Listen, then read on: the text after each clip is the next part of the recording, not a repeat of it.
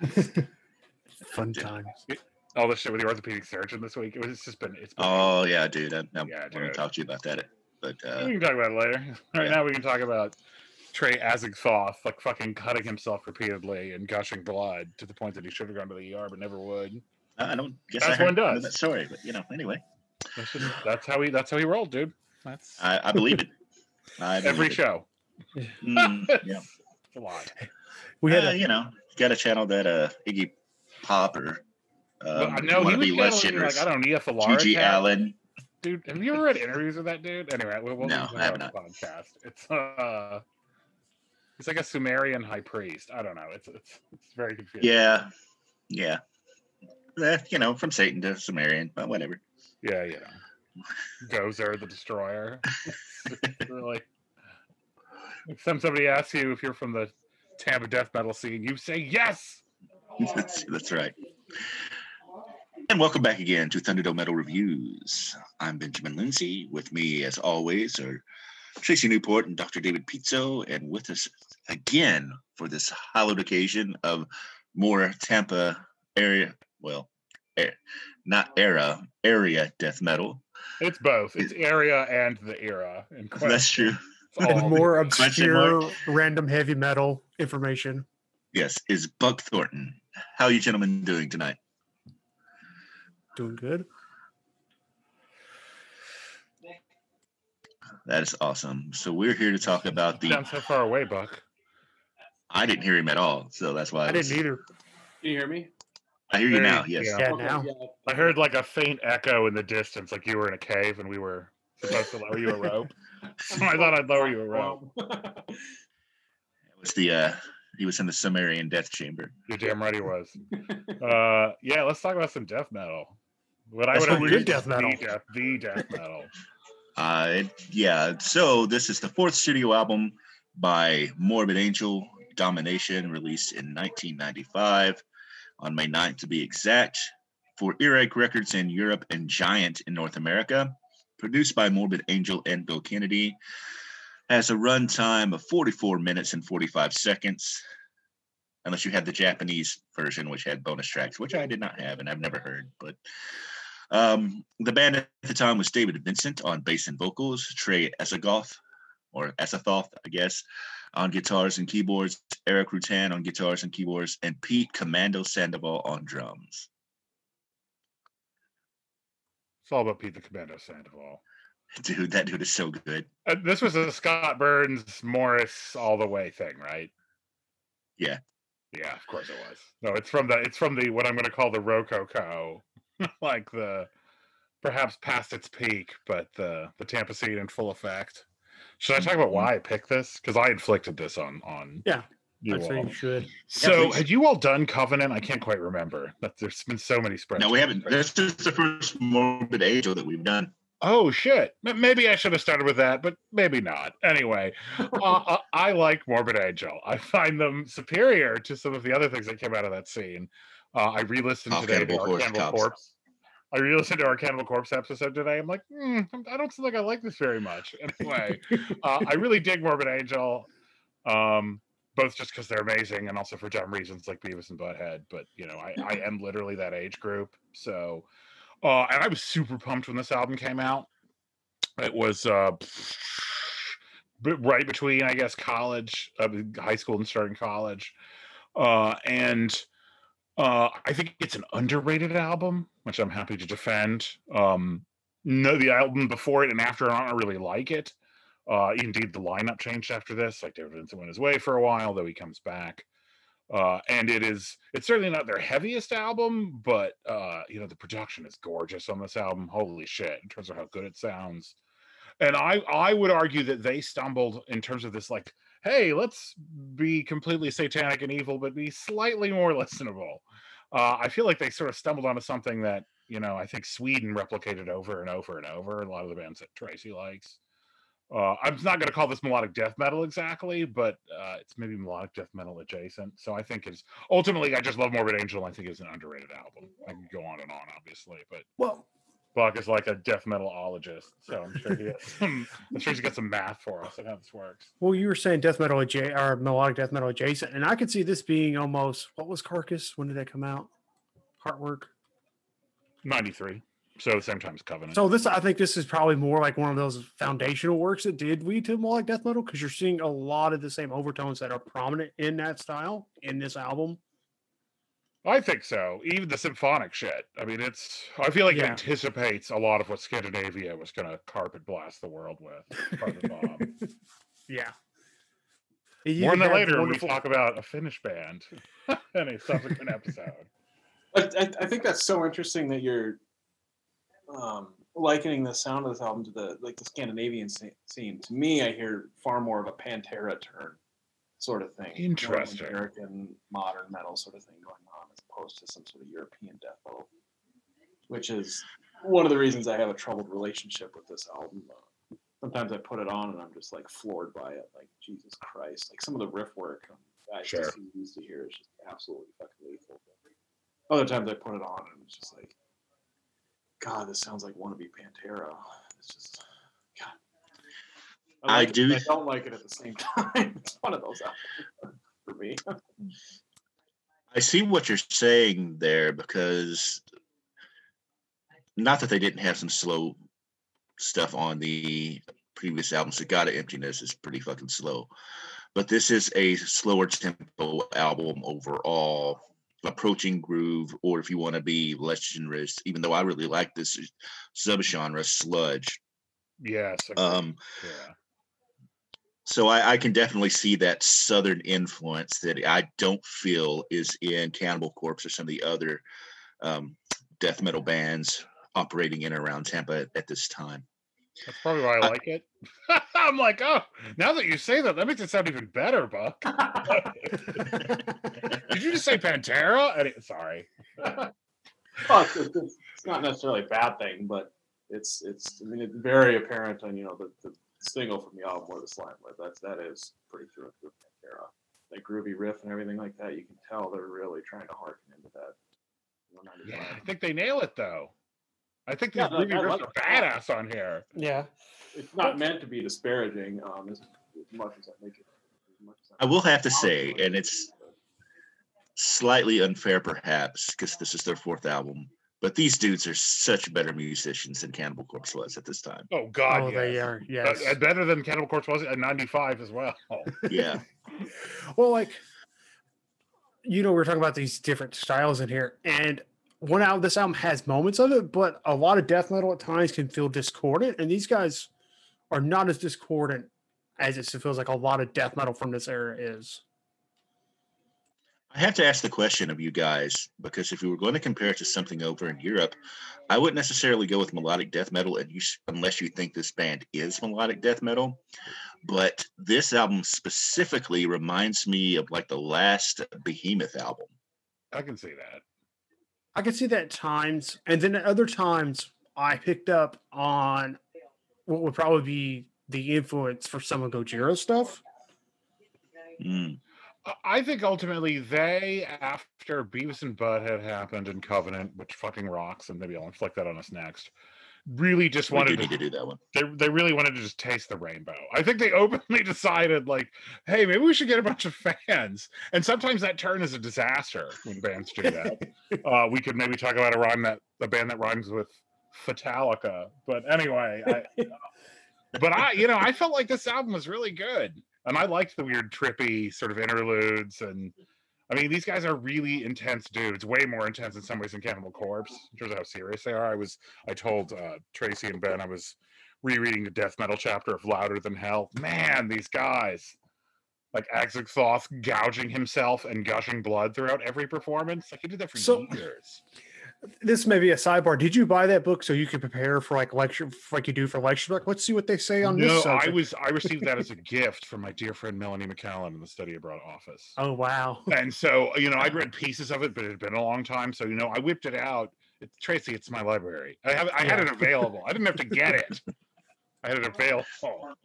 But yeah, when I tried to read, like before we talked about Bathory and I made Buck sad, that's when uh like I read that section on black metal. So the, yeah, this is an interesting band, not only for that, uh, which I say again kind of harkens back to the Iggy Pop or GG Allin performance uh, art, I guess. Uh, I would definitely say that for Iggy, not necessarily for GG, though that might be unfair. But there are other interesting things about this. Um, like I was talking to to Buck and Tracy before we started recording about they initially wanted to do a jewel case for this album that would include a slime and the packages kept leaking and then they found out that the slime was toxic which is the most death metal thing ever so they they pulled those That's so fucking morbid angel. I can't even believe it. I'm surprised they didn't push the product out anyway. yeah and this is also around the time that they figured out that they were releasing all their albums in alphabetical order by title and they had had been you know coincidence on the first two but by covenant they had figured it out so they just kept that motif going from here on out Formula So fatal to the flesh. you know, they go a little apeshit with that formula by album six. Yeah, well, I mean, it gets hard. I'm sure. I mean, if they so, but no, it's just this is.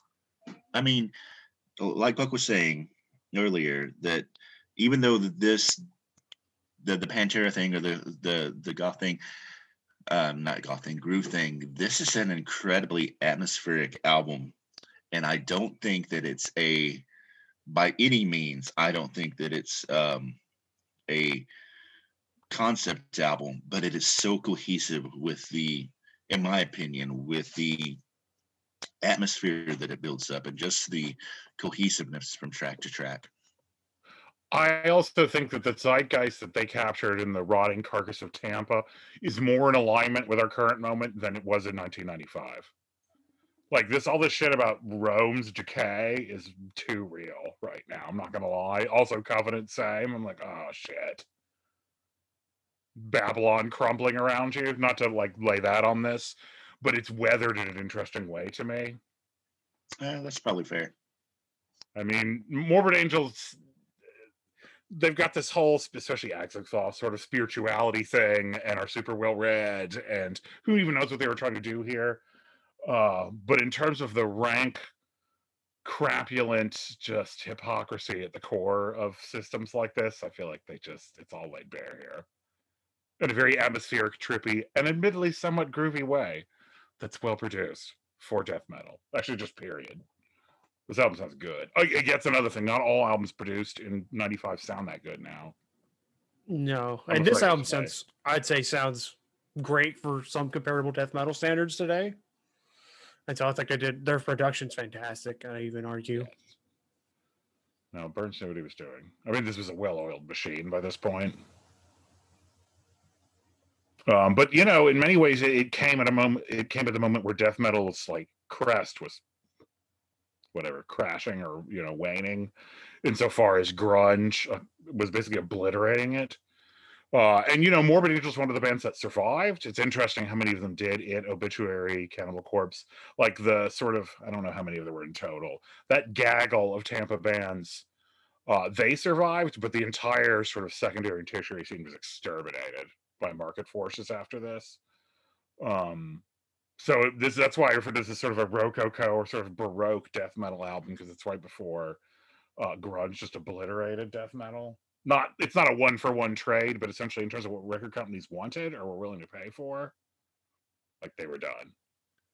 I view it slightly differently, and not because I mean this was a release after the grunge had kind of come out.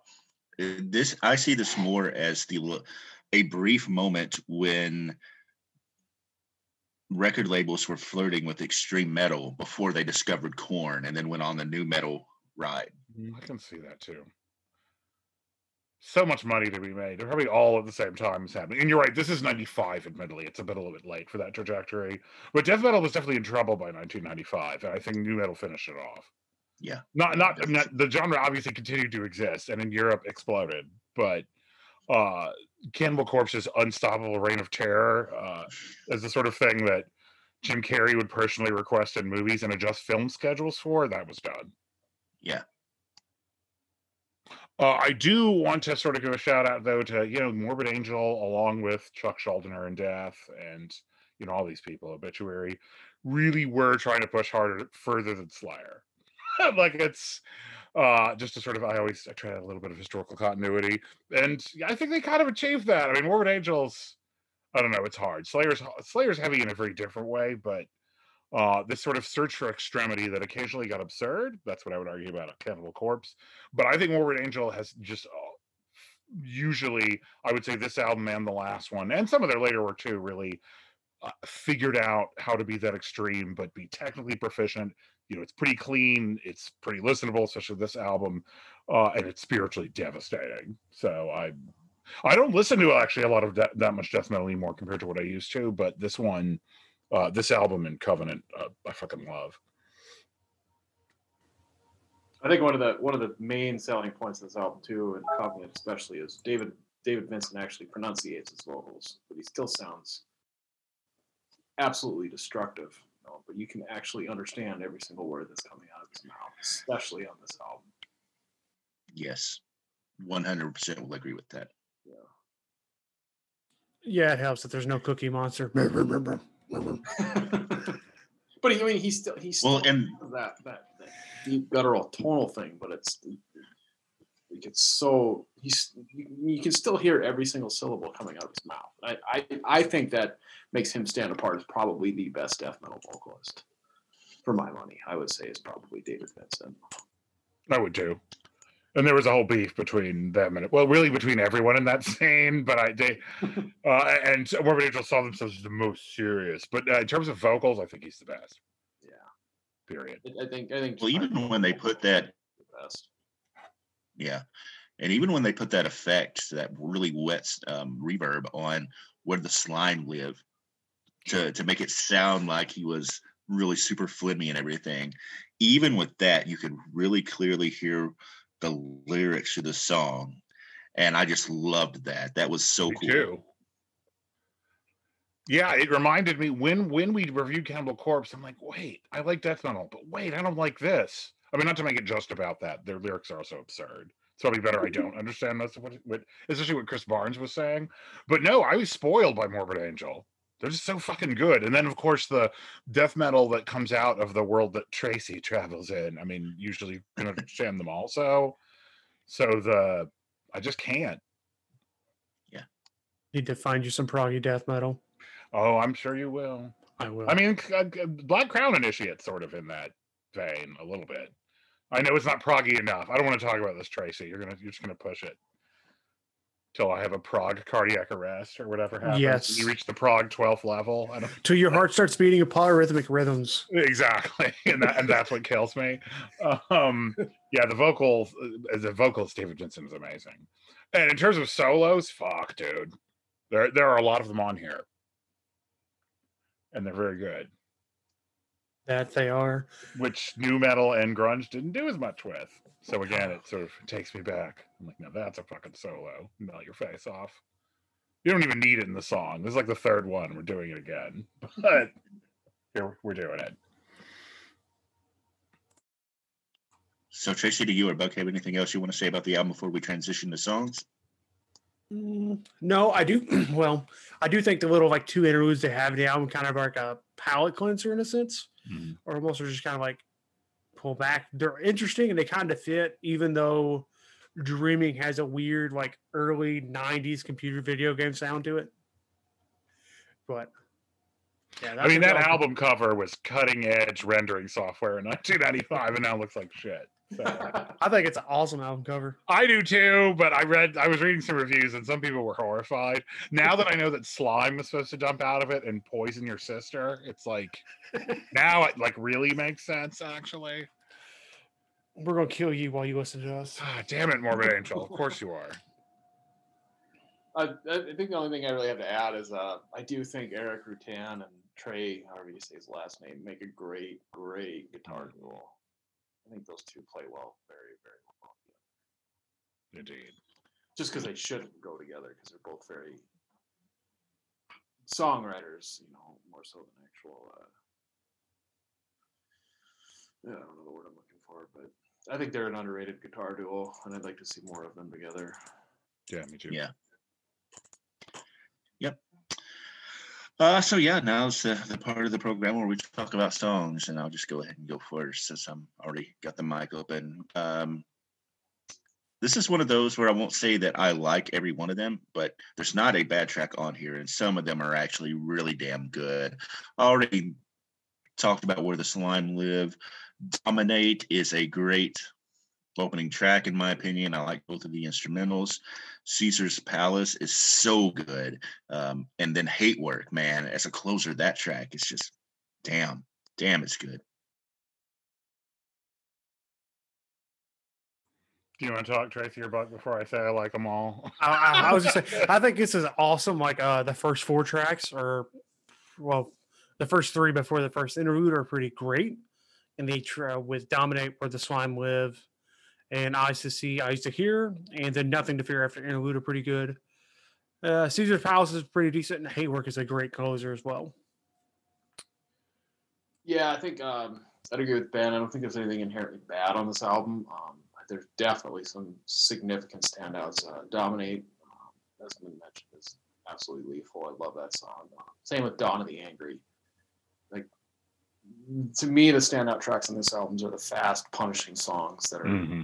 you know just vicious and fucking lethal. And that that's what I want to hear from Morbid Angel. Um, things like Hate Work, Hate Work's great, but it's it's it's just not what I turn on. Like I don't go to Morbid Angel to listen to stuff like that. Um, it's cool and everything, but to me, there's a couple really really good standouts, and they're the fast, rapid, punishing songs, and the rest is just kind of just take it or leave it for me. Yeah, I so my some of my favorite songs are those fast punching songs. Dominate is one of the best openers I can think Which, of. yeah, which I think I think with the how well produced this album is, is you can really like really brings out some of the subtleties of some of those like, like just how tight and proficient Indeed. um, this band actually is, which is impressive, uh, I think, and that's that's where this album shines for me is Dawn of the Angry, especially. Yeah, that song. I, I wanted to give that song a shout out to. The other song I want to give a shout out to is Inquisition Burn With Me. That song is fucking badass. That song makes me want to be a heretic and torch things. Just in terms of ly- lyrically and just the imagery it uses. It is, to me, this album was going beyond where bands like Deicide oh or Morbid Angel earlier were and sort of like, yeah, we like Satan because it's scary. And you're like, nah, let's let's talk about Albigensians and the king murdering us and being What betrayed. was. Deicide on in '95? Say it one more time. What album was Deicide on in '95? That's a good question because and Deicide shifts a little bit too, but I just feel like Morbid Angel more quickly evolved into, yeah, we're talking about dark shit, but it's not just corny, corny Satanism. yeah. And that's maybe an unfair put down of Deicide. And now there, you can add them to the list of people that are going to kick my ass when they run into me, along with Glenn Danzig and all these other people. But When Uh, Ben's gonna burn a cross upside down in your head. Exactly, I that I feel like Morbid Angel had a m- earlier uh, than some of those other bands a more sophisticated take on evil. That's what I think. See, that's what I liked about Caesar's Palace so much. Indeed. I mean, the line's dead on the last album, y'all. it's, but we're not reviewing that album, so this album's great. And Hate Work, I think, is well, I totally understand because I think you, Buck, just hearing you talk about Bathory, I think you have other places to go for that fix more than I do. The Yeah. weird- the weird spooky caves of doom thing. But yeah. for me, this was like, yeah, I mean, you know, I uh, I think it's a very effective closer. Yeah. Like it's like a book, apparently a slimy, toxic book. Yeah, like it. I, I enjoy it too. I don't mean to. Like it, it is cool song. It's just, it's. I want to hear.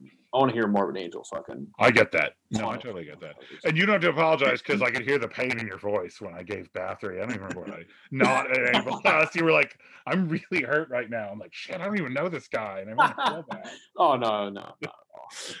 so but yes i agree the songs that i really really like are precisely the ones where they are like pete the commando sandoval has entered your home and is killing everyone Mhm. which And is dawn of the angry and dominate and Yeah. inquisitions like that too And for the record, Deicide was on Once Upon the Cross Yep, yeah. in 95. Uh, yeah that sounds right i mean i get it it's some people really swear by it but i just never liked them or obituary or cannibal corpse as much as i liked morbid angel And I think now we should grade it. let's grade it tracy go- d minus no, I'm just kidding. no, no. I'm actually gonna give it a B plus. fuck yeah you are solid album. I'm going to throw it in a pile to come back to more and more. It was my first experience with Morbid Angel. I'm interested to see what David has in store for us next time with him. But definitely, it's an album we'll come back to. Um, I'm going to give this an A. I mean, it, it death metal doesn't get much better than this. I shockingly, given other rankings, agree with Ben 100%. yeah, I think this album is an A. I'm not going to go as far as an A plus because I admit um, there's a little bit of filler here, just a littlest bit. and you know, um, I actually don't give a lot of A pluses, but this album is a very solid A and it's fantastic. Yeah, death metal doesn't get much better than this. I think if this was put out by any other band than Morbid Angel, I'd be I'd consider a higher grade for it, probably in the B plus area. But considering this is Morbid Angel and coming coming off of the heels of Covenant and what's coming next with formulas and gateways, I I'm going to be a little bit harder on Morbid Angel this one. This is a to me this is a C plus album. There's two or three amazing songs, and the rest is just pretty good. That's fair. A lot of the album rankings by people, which I always look at, feel that way.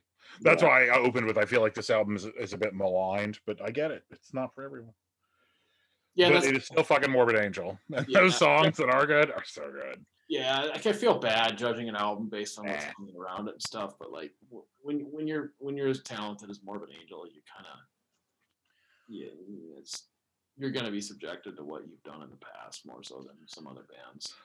I, I felt that fair. you know, I, I mean, feel I- that way when we got into the Paradise Lost at a certain level. Like I knew so much of their shit, and there were so many albums that were so good. I was like, eh, this one really isn't as good as these seven other albums. Yeah, yeah. I think, I think that that's a, a fair way to do it. I try not to compare a, band to its own discography that much. I mean, I do it a little bit. That's one of the reasons this doesn't get an A plus because I do think Morbid Angel has better albums. But uh, there's also just the fact that if I compared this to all the other death metal albums that came out in '95, and I don't have the list in front of me, I would still think that this is one of the best death metal albums of that year. So Yeah, but I think the way I'm thinking of it though too is is, is Morbid Angel put out the death metal album in Altars of Madness. Like to me, that is the art Sure. death metal right there. So it's you're kind of to me, it's they're kind of consigned to living up to that. I mean, it's an unfortunate reality in my mind. I hate to admit it, but it's it's it's every album I listen to from Morbid Angel is like, well, where does this stand compared to Altars of Madness? And oh, that's That's fair. you fair. I mean, you know, not that, that's that's why we have more than one voice on here grading things. Yeah, Yeah, for sure. it- it's a it's a bias I have, and I own up to it. So it's I feel that way about Covenant because that's the one I came in on. That always happens. Like the first Slayer album I got my claws into was Seasons, not actually um, Rain Blood. So, no, it affects you how you understand them. Yeah, Like the thing yeah. you got first and what it did. So I'm really the only one who came in here with fresh eyes then and like, Yeah, it's just you, dude. new and shiny. You were the Tracy. Yep. It's not prog metal. I don't know it. It's not prog metal. That's that's one thing. It's not that. at all. Yeah, at all. It's I, technical. I would I would Kate can make an argument. It, well, it is technical, and I can make an argument that for the subgenre and the time, it was progressive, but it's not proggy. yeah, it's not. Cool. Well, so what are we doing next time, Tracy? Next time we are doing Curse the Sky by Iron Griffin. Talk about a complete change in style. Oh yeah. I mean, I haven't listened to it yet, but uh, that sounds like some power metal. Oh, it's it's more that wave of traditional metal that's starting to float around. So it's it's close to the Traveler than it is Okay. Iron. Okay. Mm. Well, hopefully they don't disappoint me like the last Traveler album did. or Haunt or et cetera, et Mind. Freeze, yeah. Yeah. Any of those retro bands that are trying to do what was awesome in 1984. We'll find out. We will indeed. Well, thank you again for joining us, Buck. I really do appreciate your time and your perspective.